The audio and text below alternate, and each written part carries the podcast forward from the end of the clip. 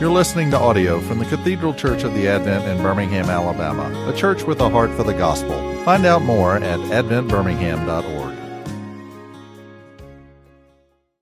Before we pray, I would like to finish Psalm 25 today. So we, we started Psalm 25 last week. My goal was to get through the whole psalm, and we got through um, seven verses. Uh, so we'll we'll try to finish Psalm 25 today, and if I can create some space for some questions, I'd like to do that as well. Um, but let, let me read Psalm 25. This this has been a psalm that I've just you know, springtime in the Psalms is is probably the worst title in the history of Advent adult education, but um, I'm not good at that. But it's basically just going to be several weeks together doing some of the psalms that I've just been in. So that's that's the idea. And Psalm 25 has been the one I've, that I've been drawn to lately. Um, and so I, would like to li- uh, read this all to you. It's a long psalm, and then we'll pray, and then we'll put the car in reverse a little bit and, di- and dive in. So Psalm 25. To you, O Lord, I lift up my soul. O my God, in you I trust. Let me not be put to shame. Let not my enemies exult over me. Indeed, none who wait for you shall be put to shame. They shall be ashamed who are wantonly treacherous. Make me to know your ways, O Lord. Teach me your paths. Lead me in your truth. Teach me. For you are the God of my salvation. For you I wait all the day long. Remember your mercy, O Lord, and your steadfast love, for they have been from of old. Remember not the sins of my youth or my transgressions. According to your steadfast love, remember me for the sake of your goodness, O Lord. Good and upright is the Lord. Therefore, he instructs sinners in the way. He leads the humble in what is right and teaches the humble his way. All the paths of the Lord are steadfast love and faithfulness for those who keep his covenant and his testimonies. For your name's sake, O Lord, pardon my guilt, for it is great. Who is the man who fears the Lord? Him will he instruct in the way that he should choose. His soul shall abide in well being, his, and his offspring shall inherit the land. The friendship of the Lord is with those who fear him. He makes known to them his covenants. My eyes are ever toward the Lord, for he will pluck my feet out of the net. Turn to me and be gracious to me, for I am lonely and afflicted. The troubles of my heart are enlarged. Bring me out of my distress. Consider my affliction and my trouble, and forgive all my sins. Consider how many are my foes, and with what violent hatred they hate me. O guard my soul and deliver me. Let me not be put to shame, for I take refuge in you. May integrity and uprightness preserve me, for I wait for you. And last verse here Redeem Israel, O God, out of all of his troubles. So, Father, as we press into this psalm again this morning, I pray that by the effective power of your Spirit, you would open our hearts and our minds to perceive the truth and that you would have us to learn and to know from it. And we ask these things in Jesus' name. Amen. Um, hello, a real live baby.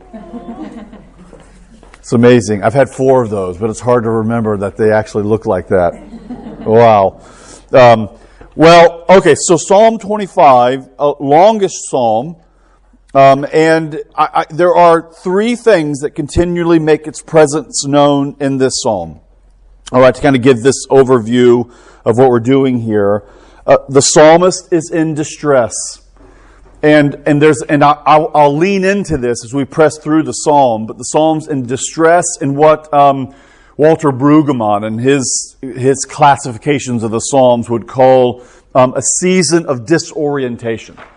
And I think that's a, a, kind of helpful way of understanding the, the, the Psalms and the way in which, especially lament Psalms, Psalms of complaint, although I don't, I don't love that phrase, I mean, but I guess it's okay. But Psalms of complaint, Psalms of lamentation, Psalms of disorientation, uh, which is, which makes a lot of sense about the Psalms in their relationship in the, in the, um, in the writings or the poetic books where you will find this sense of disorientation peppered throughout the third part of the Hebrew canon called the writings. A book like Job, for example, is a classic book of the righteous sufferer in disorientation. In fact, one of my, my favorite theologians, Karl Barth, in his commentaries on Job throughout the dogmatics, Barth says that the chief problem that Job has is his, his understanding of God or who he thought God was is no long, God is no longer acting in predictable ways anymore. And, and, and that's, that's, you know, I, I get up in the morning and I email my kids, and, and of course Job wasn't emailing, but you take my point. I check on my children and I go and check on my business affairs and have a little bit of trouble here or there, but for the most part, life goes along according to a predictable pattern until it doesn't. And then when it doesn't anymore, that's where di- the disorientation occurs. God's no longer acting predictably with me. And because he's not acting predictably with me, Job becomes somewhat unplugged, even in his rhetoric as you move throughout the book, where Job begins to say things after chapter 2 that are, that are rather risky. Uh, in fact, there's a sense in which one might think that the things that Job says after Job chapter 2 could be even categorized as offensive. Um, they're the kind of things that I think if you heard someone say in church in a public setting, we'd all begin to squirm uncomfortably because that, something about that just doesn't seem right. But there you have Job, along with the book like Lamentations, which historically we've linked with the book of Jeremiah. But in the Hebrew canon, the book of Lamentations is locked right in the writings after Psalms and after Job and after Proverbs, and then you have Ruth and Song of Solomon and Ecclesiastes, and then right before Esther, you get Lamentations, sort of located there, where again, God has acted in ways that don't seem quite predictable. And the big question that so much the prophets are raising, like Jeremiah especially, are why is God doing what he's doing? Why are the people of God suffering and the ways in which they are suffering? And the prophets press on that exposed nerve. Job presses on that exposed nerve as a kind of ancient figure from the smoky, hazy past. And the Psalms press on that exposed nerve again and again. God, what do we do when it doesn't seem like life is going according to plan? when it doesn't seem like the body of Christ is going according to the plan, and when my own particular family and cultural dynamic doesn't seem to be going according to plan. All of those are issues that the psalmist will raise in one form or another. So that's why I think Psalm 25 is just so incredibly pertinent, at least has been for me personally. I mean, the dynamics that we know are going on in our own parish that we're trying to navigate the dynamics that are going on within our own culture that I think we're all feeling a real strong sense of disorientation wherever you plot yourself on the political map, right? There's just, it's a very, we're in a season now that I think we can properly call disorientation and not sure what's around the next corner. Um, and if we know anything about the future, we know that we don't know it. Right, that's, for sure. So here you have the psalmist that's in that season of disorientation, modeling for you and for me what I think is what God is authorizing us and eliciting from us in these moments. Here's a pattern. Here's a, um, here, here's a bathrobe for you in the closet for you to put on in this moment. Try this one on. I think it'll fit in this season. If you're looking for words and language to pray, Here's one. And we go to Psalm 25 and look how it begins. And we talked about this last week. To you, O Lord, I lift up my soul. That's, that's step one. And, and there's a sense in which those words, as we talked about last week, are words that can shape and frame a complete and entire human existence. Every facet of our lives should and could be encapsulated within those first very few words in, the, this text here. To you, O Lord, I lift up my soul. We did this together last week in what's been, what's called within the liturgical tradition the sursum corda. Lord, lift up your hearts. And how do we respond? We lift them up to you, O Lord. Recognizing that in that posture, that's prayer number one Prayer number one is we recognize we are in complete dependence and reliance on you, even when we feel disoriented. And even if we're not sure what's coming around the bend, we lift our hearts, our souls, our whole being. If you remember that Hebrew term we talked about last week, our nephesh, our necks, the, the very organ that allows us to breathe and actually um, can sustain life. No neck, mean, I don't know a lot about medicine, but if you're severed from your head, as I understand it, you don't survive long. Um, and so if here you have the psalmist speaking about that particular organ, which is in relationship to the whole of the body, so that everything that allows us to be, do you, do you get the heart of that? Both bodily and spiritually, all of it, we're lifting up to the Lord in reliance on Him. And then he moves through this. And so you see that first particular prayer, to you, O Lord, I lift up my soul, that doesn't bother us a bit. It really doesn't. I mean, like for me, that's kind of music because I don't even, I, it's like not my child that I have to run to. That's what's so amazing. I think about this in church when parents, you know, um, one of is Jennifer in here? One, one, of our good friends has a, has a little girl and she's two now. Charlotte's her name. She's the cutest thing. Charlotte's real chatty in church these days. And uh, and it, like for for I, I told Jennifer, listen, it's always so much louder for the parent than it is for the people around. For us, it's like that's a beautiful thing. I don't have to run to it. It's your problem. Bless you. Um, yeah. Anyway, back to the psalm. To you, O Lord, I lift up my soul. And so you have this repeated refrain that kind of runs through the psalm. A recognition of dependence on the Lord, a recognition that the enemies are real, that this, this, they're not phantoms um, don't let our enemies triumph over us. Don't let us be put to shame. Don't let your own name be put to shame. So that there's, there's a lot at stake here. So that, I think this is important to lay out that the psalmist, and I appreciate this about so many of the psalms, doesn't really tell you and me what the issues are that gave rise to the problem. We don't, we don't know what the enemies are doing. And, and this is a, an aside teacher moment. these kinds of questions that we're raising about the Psalms are what has given rise to the Psalm title tradition that you have in the Psalter. You know, these titles that you see that are kind of in small, um, smaller font, italicized at the beginning, like Psalm 51, for example, have mercy upon me, O God. And you read the italicized part, the prayer David prayed after he sinned with Bathsheba. Um, and the whole history of these psalm titles are fascinating because, again, this is a side teachery moment here. Um, but the Septuagint, the Greek translation of the Hebrew Bible, has more psalm titles than the Hebrew text does. So it shows that there was a kind of interpretive instinct, even within the Jewish tradition, to link these psalms to some, what they would call a historical hypothesis by which to read these particular psalms. Um, a, a, psalm when David was hiding in the cave from King Saul or something like that.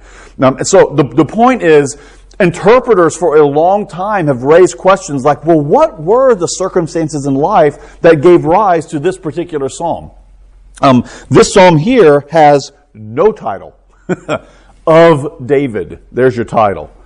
Um, and I, I, actually appreciate those psalms that don't have titles. And I appreciate actually the instinct not to provide a historical context by which to read the psalm because, again, the actual circumstances, the accidents of history giving rise to the psalm aren't really as important as the ongoing features of the psalm to help Christians and believers throughout the centuries say, you know what? I don't know what David's enemies were in that particular moment, but we can fill in the blank with whatever we need to fill in the blank in this moment.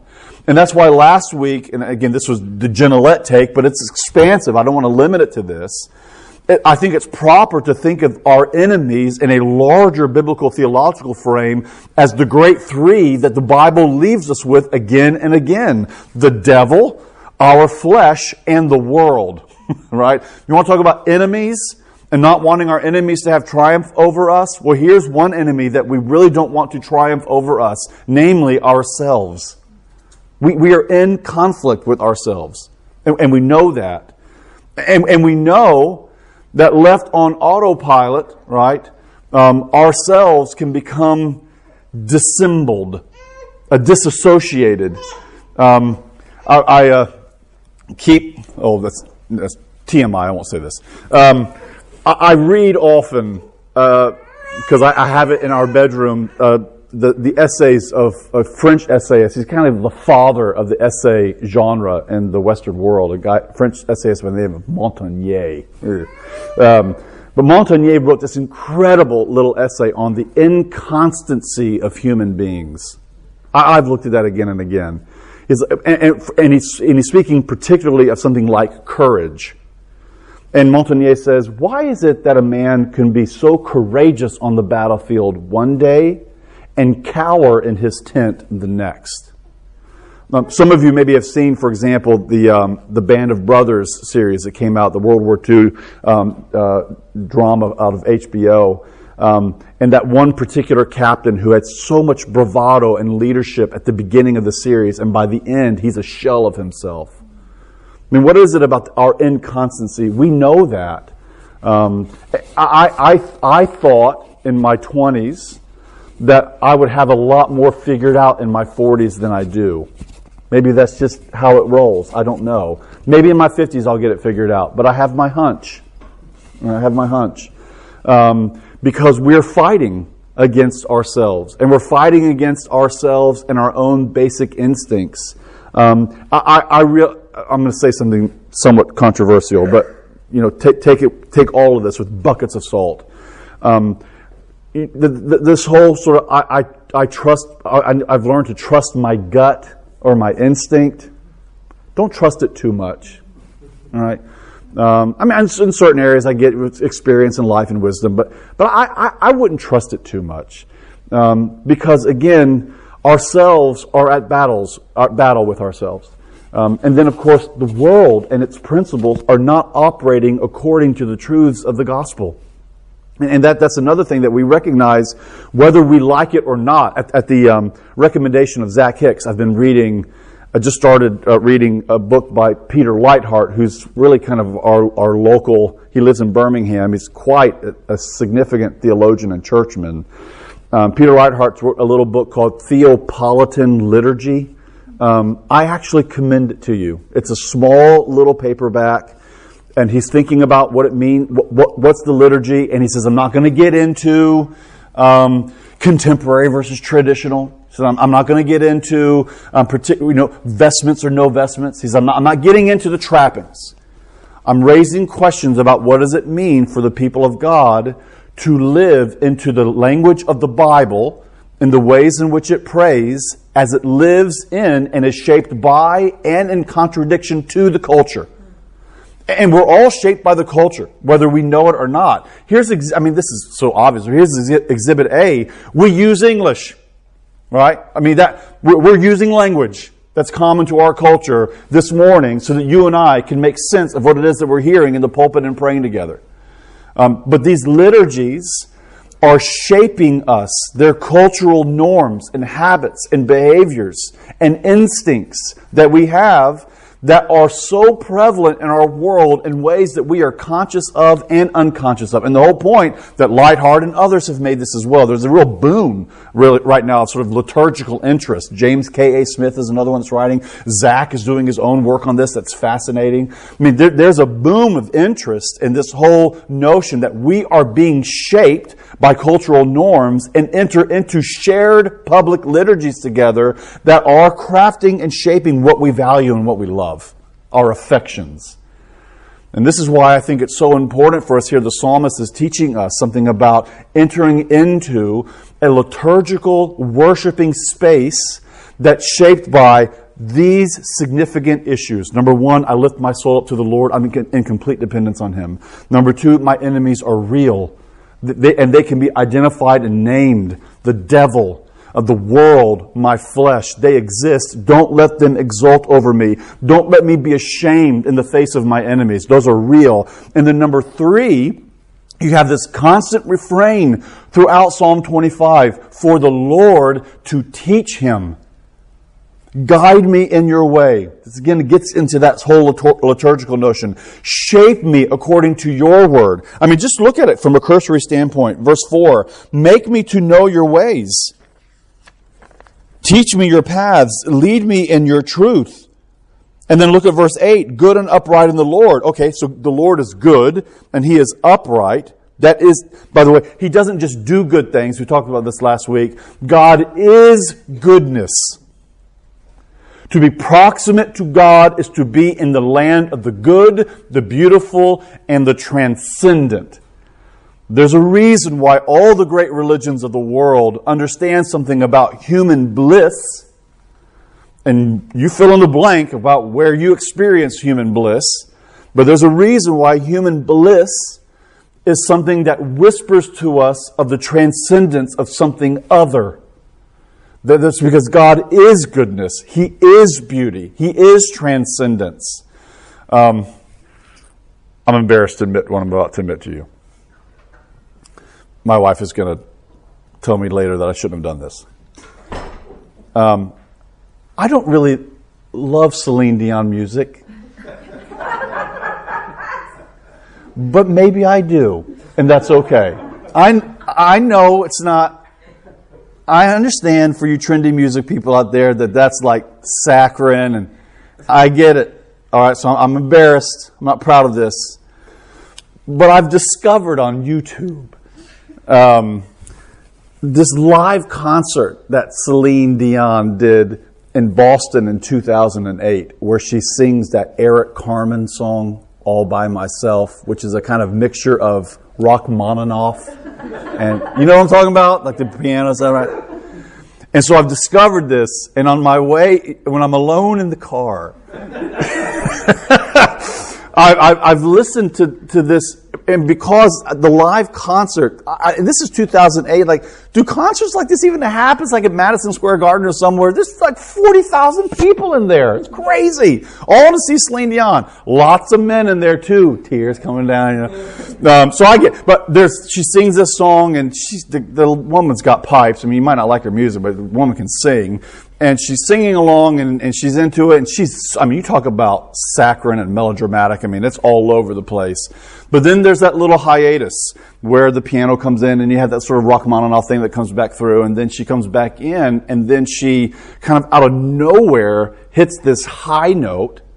Um, and of course they've staged all this. The lights flash on and the I, you know the, i mean it's kind of an incredible human experience. And and what it's not so much it's the crowd i love to see in this video.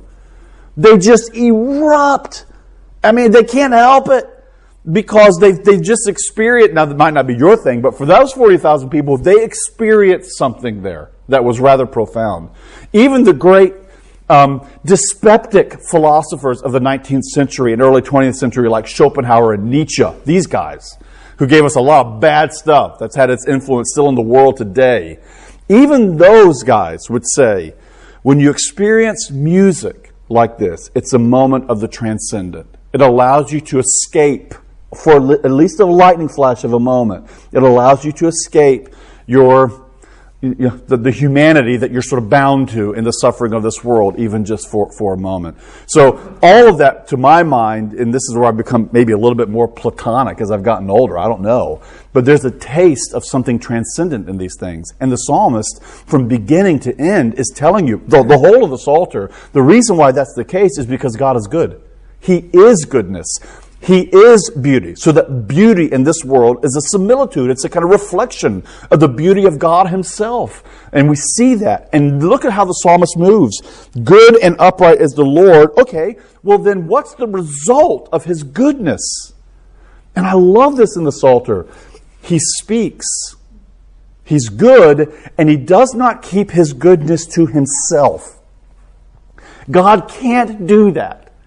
Uh, and, and in fact, God's goodness, which is full and complete in Himself, He needs nothing external to Himself to fulfill His goodness. But God creates space for you and for me and for this world to exist. And in its existence, God can't help but speak. And when God speaks, it's His goodness on display for you and for me.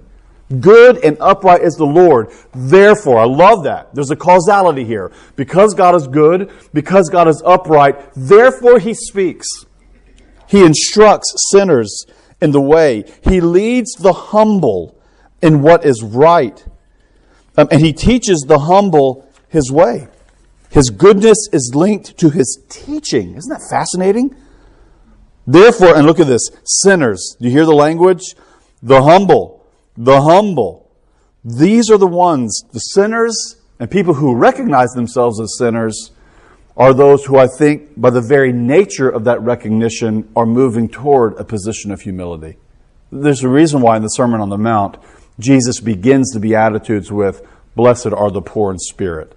And I do think there's a logical um, progression within the Beatitudes. In other words, if you don't get the first one, we, we can't go anywhere else together. Blessed are those who recognize the poverty of their own spirit, that they do not have the resources within themselves to better themselves or to make themselves acceptable before the holiness and the otherness and the goodness and the beauty of God. And those who are humble, because they recognize that they are sinners and who move toward that recognition again and again, this is what the Bible says. The Bible says God's going to teach them. He's going to instruct them. He's not going to leave them to their own devices. He's going to guide them. Um, I love this line from when I was studying this. I thought of that hymn, um, Come Ye Sinners, Poor and Needy, uh, especially with these verses 8, 9, and 10. Um, I, th- I think it's either the second or the third verse that says, Let not conscience make you linger, nor of fitness fondly dream. All the fitness he requireth is to feel your need of him. You hear that? Let not conscience make you linger, nor of fitness fondly, fondly dream. All the fitness that he requires is that you feel your need of him. In other words, this is verses 6, 7, and 8 here. Those who are humble, who recognize they're a sinner, who know that they need the Lord's instruction, that they don't have the resources themselves, and they're lifting up everything, their whole souls, their whole being, um, to Him. And as you move on here, you see in verses 11, 12, and 13, um, actually, all, all, verses 8 through 15 here. For your name's sake, O Lord, pardon my guilt, for it is great. You see these recurring themes. Who is the man who fears the Lord? So are you starting to see this tableau that's being put, this, this painting that's being painted? Here, here's, here it is before you. Who's the person that's being instructed? The sinner, the humble, the one who fears. Um, th- this, this would be so fun to kind of look at St. Augustine in the late 4th, early 5th century, writing his book on Christian teaching, because he uses this triad a triad of fear, faith, and piety. The fear, a recognition of who we really are, in light of the otherness and the goodness and the beauty and the transcendence of God, that leads to um, faith, a recognition that I don't have it within myself to bridge that chasm between me and that otherness that then results in piety, which for, the, which for Augustine can be very simply explicated with one word, love. Fear leads to faith, which leads to piety. And what's piety? Piety is loving God and loving my neighbor. In fact, St. Augustine went so far as to say, if your study of the Bible and if your engagement in the, what we might call the intellectual life of the church, its theological life, if it doesn't result or move at least toward love of God and love of neighbor, then the study has gone off track. We're, we're moving very quickly toward the Apostle Paul stepping in and saying, careful now, um, knowledge unto itself leads toward pride. And Psalm 25 won't allow pride to be within the nexus of humble sinner, fear of God. You see this sort of faith, fear, and piety. So he instructs the one who fears the Lord. He will instruct him in the way in which he should choose. His soul shall abide in well being. Now, that, this is worth thinking about. This is a promise that God gives us. His soul will abide in well, in well being, um, human flourishing. This, there's an echo here in Psalm 25 back to Psalm 23. The Lord is my shepherd. I lack nothing. If the Lord is my shepherd, I'm not lacking anything. It's an echo back to Psalm chapter 1. How blessed, and what does that term mean? That's the first term in the Psalter is Eshrei. How blessed is the man or the person who does not sit and walk and hang out with the ungodly, but their delight is in the law of the Lord. That term, eshrei, we translate as happy, blessed. It's the same word, I think, in Greek that Jesus is using in the Sermon on the Mount when he says, How blessed is the person that doesn't, you know, who's poor in spirit, or the blessed or the merciful. This language of blessing we might frame through the lens of the Aaronic blessing. The Lord bless you and keep you. The Lord make his face to shine upon you. Um, the blessed person is the one that knows the shining, smiling face of God. What, what we, the, the, the term that's around a lot today is that language of eshrei or blessing is human flourishing. What does it mean to be really human and human at its fullest? I mean, I, I think, uh, you know, and I, we don't always like being human because we know about our fallenness. But I, for my money, one of the great hopes that we have about the resurrection of the dead and the life of the world to come is we will experience humanity, true humanity, in its fullness. We, we don't become semi divine in the new heavens and the new earth. There are some Christian traditions that sort of teach that. I, I'm not persuaded by that. I don't think we become divine in the new heavens and the new earth. We, we become really human. And we know that humanity means a lot to God because He became a man, right? And still is a man in Jesus Christ and will be forever. So the whole notion about being truly human and flourishing in that way is central to the psalmist's concern. Let me, let my soul know true well-being. It is well with my soul. Um, though I have the external circumstances around me, right? And by the way, this is a feature that we find in the Psalms regularly. When the Psalms move from disorientation back to reorientation, never, now that's maybe hyperbolic, but I'm going to stick to it until I can falsify it later. Never does that move from disorientation to reorientation occur because their circumstances got better. Or, the, or boy, my, my enemy's house just fell in on him. Just found that out yesterday. Ah, let's go play golf today. It's a, you don't have that kind of language in the Psalter.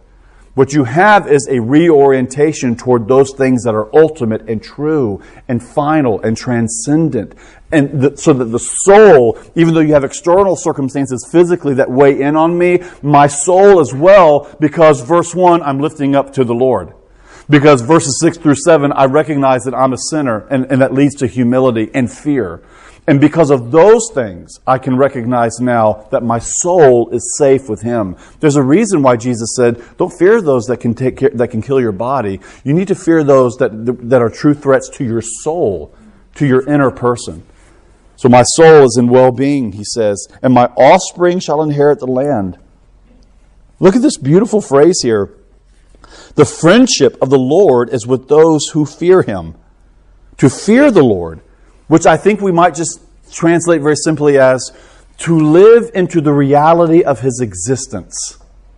To live into the reality that God is and what he says is true. Those who live into that are God's friends. I mean, it's, I mean that, that, that, kind of intimate language, I think, makes us uncomfortable because it's hard to hold together the transcendence of God and His immanence. But the Bible, again and again, forces us to that place to recognize that God is transcendent and otherness, other. I can get lost in His light.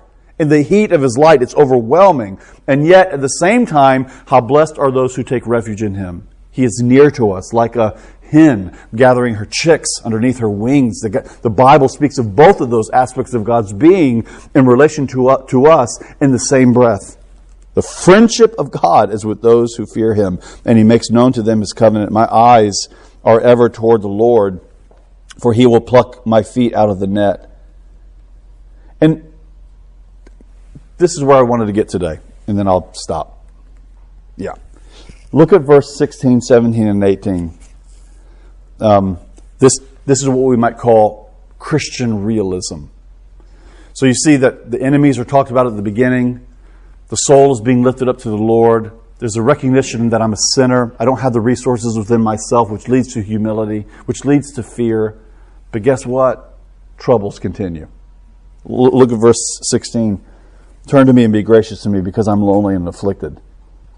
The troubles of my heart are enlarged. Bring me out of my distresses. Consider my affliction and my trouble and forgive all my sins. Consider my foes. They're still around me. With what violent hatred they hate me. Oh, guard my soul. Deliver me. Don't let me be put to shame, for I take refuge in you. In other words, this is the, this is the candid, honest nature of the Old Testament that I continue to love more and more. I mean, the Old Testament doesn't allow you um, doesn't create the space for what we might call um, a Buddhist approach to Christianity. In other words, I can get on some ladder of ascent and transcend myself, it, whether, whether through Stoicism or whether through some sort. I mean, and, and all those philosophies are present, and I should say something, they are attractive. I mean, Stoicism is an attractive philosophy. Um, to live into a kind of equilibrium where my highs aren't too highs and my lows aren't too lows, too low. There's something very attractive about that kind of existence. Cicero, as I understand it, and I've got a classics person here, so I need to be careful. Cicero, as I understand it, leaned heavily into a Stoic philosophy, saw its value, expounded it, presented it in his own powerful rhetorical way, until apparently his daughter died. And then he had to deal with the grief that caught him completely by surprise because his low got way lower than any Stoic should have allowed. So there are philosophies that are out there on offer for that kind of thing, but not the Bible. And the Bible, by the way, will present that to you, and we're going to get here in the new heavens and the new earth. We get it there. But while our feet trod the soil of this earth, right, we don't get to transcend what it means to be human with its ups and with its downs, with its orientation, with its disorientation, with its joys and with its losses. And here you have the psalmist moving through, to you, O Lord, to you I lift my soul, you know who I am. Back down to my grief, my grief, I can't get away from it. My foes are still here, I'm still troubled, I'm still in distress. And where does he go again? Back to, I take refuge in you. In other words, there's a constant internal conversation with the psalmist that I will admit to you can at times be exhausting in this life of faith. It can be exhausting. I mean, there's times I just would like to take a break. And there's space for that too, I believe. But again and again, we're being drawn back to this place where the psalmist leaves us I have taken refuge in you. Our circumstances haven't changed. Not everything's clear right now. I don't know what lies around the next bend in the corner here of life. Yet, I take refuge in you. And look at the final verses here. I just love it. Redeem Israel, O God, out of all of his troubles. Which, if you read enough of the Old Testament, you know that kind of language is thoroughly eschatological. It's future oriented. that's, um, if I can put it in our terms, that's ancient Israel's way of saying, I believe in the resurrection of the dead and the life of the world to come. Um, eventually, we know that your redemption is at hand. And when it will come, when the resurrection of the body is real and actualized, it will only be because you yourself, O oh God, have done it for us. So, this is why I like Psalm 25. And Psalm 25 takes you a little bit on a roller coaster, which is kind of like our lives, right? It's up and it's down, and then it's kind of, you know, you get that one area where it's like, oh, that's kind of normal, and then it goes up again, and because that's, that's what it means to exist. And in the existence of that ride of our lives, the psalmist teaches us something about how we can live into the disorientation of it continually, not just one time, but again and again in a life of repentance, lifting up our souls to the Lord, which is a recognition, a posture of dependence. Calling a thing a thing, which is something we do talk a lot about here at the Advent, recognizing who we really are sinners in need of a Savior, which leads to humility, which leads to fear, which leads to faith. Asking the Lord for His guidance throughout this journey. You guide me. You teach me. You instruct me. I don't want to be an autodidact, right, in my own life. I want to be self-taught in my own life. I need you, O Lord, to guide me. Guide me, O thou great Jehovah, pilgrim in this barren land. And where do we rest finally and ultimately? We know you're going to redeem Israel from all of its troubles. We know eventually the resurrection of the dead and the life of the world is to come. Because without that, all bets off. We're, we're lost to really um, the pressures and the shape of this world in its current form.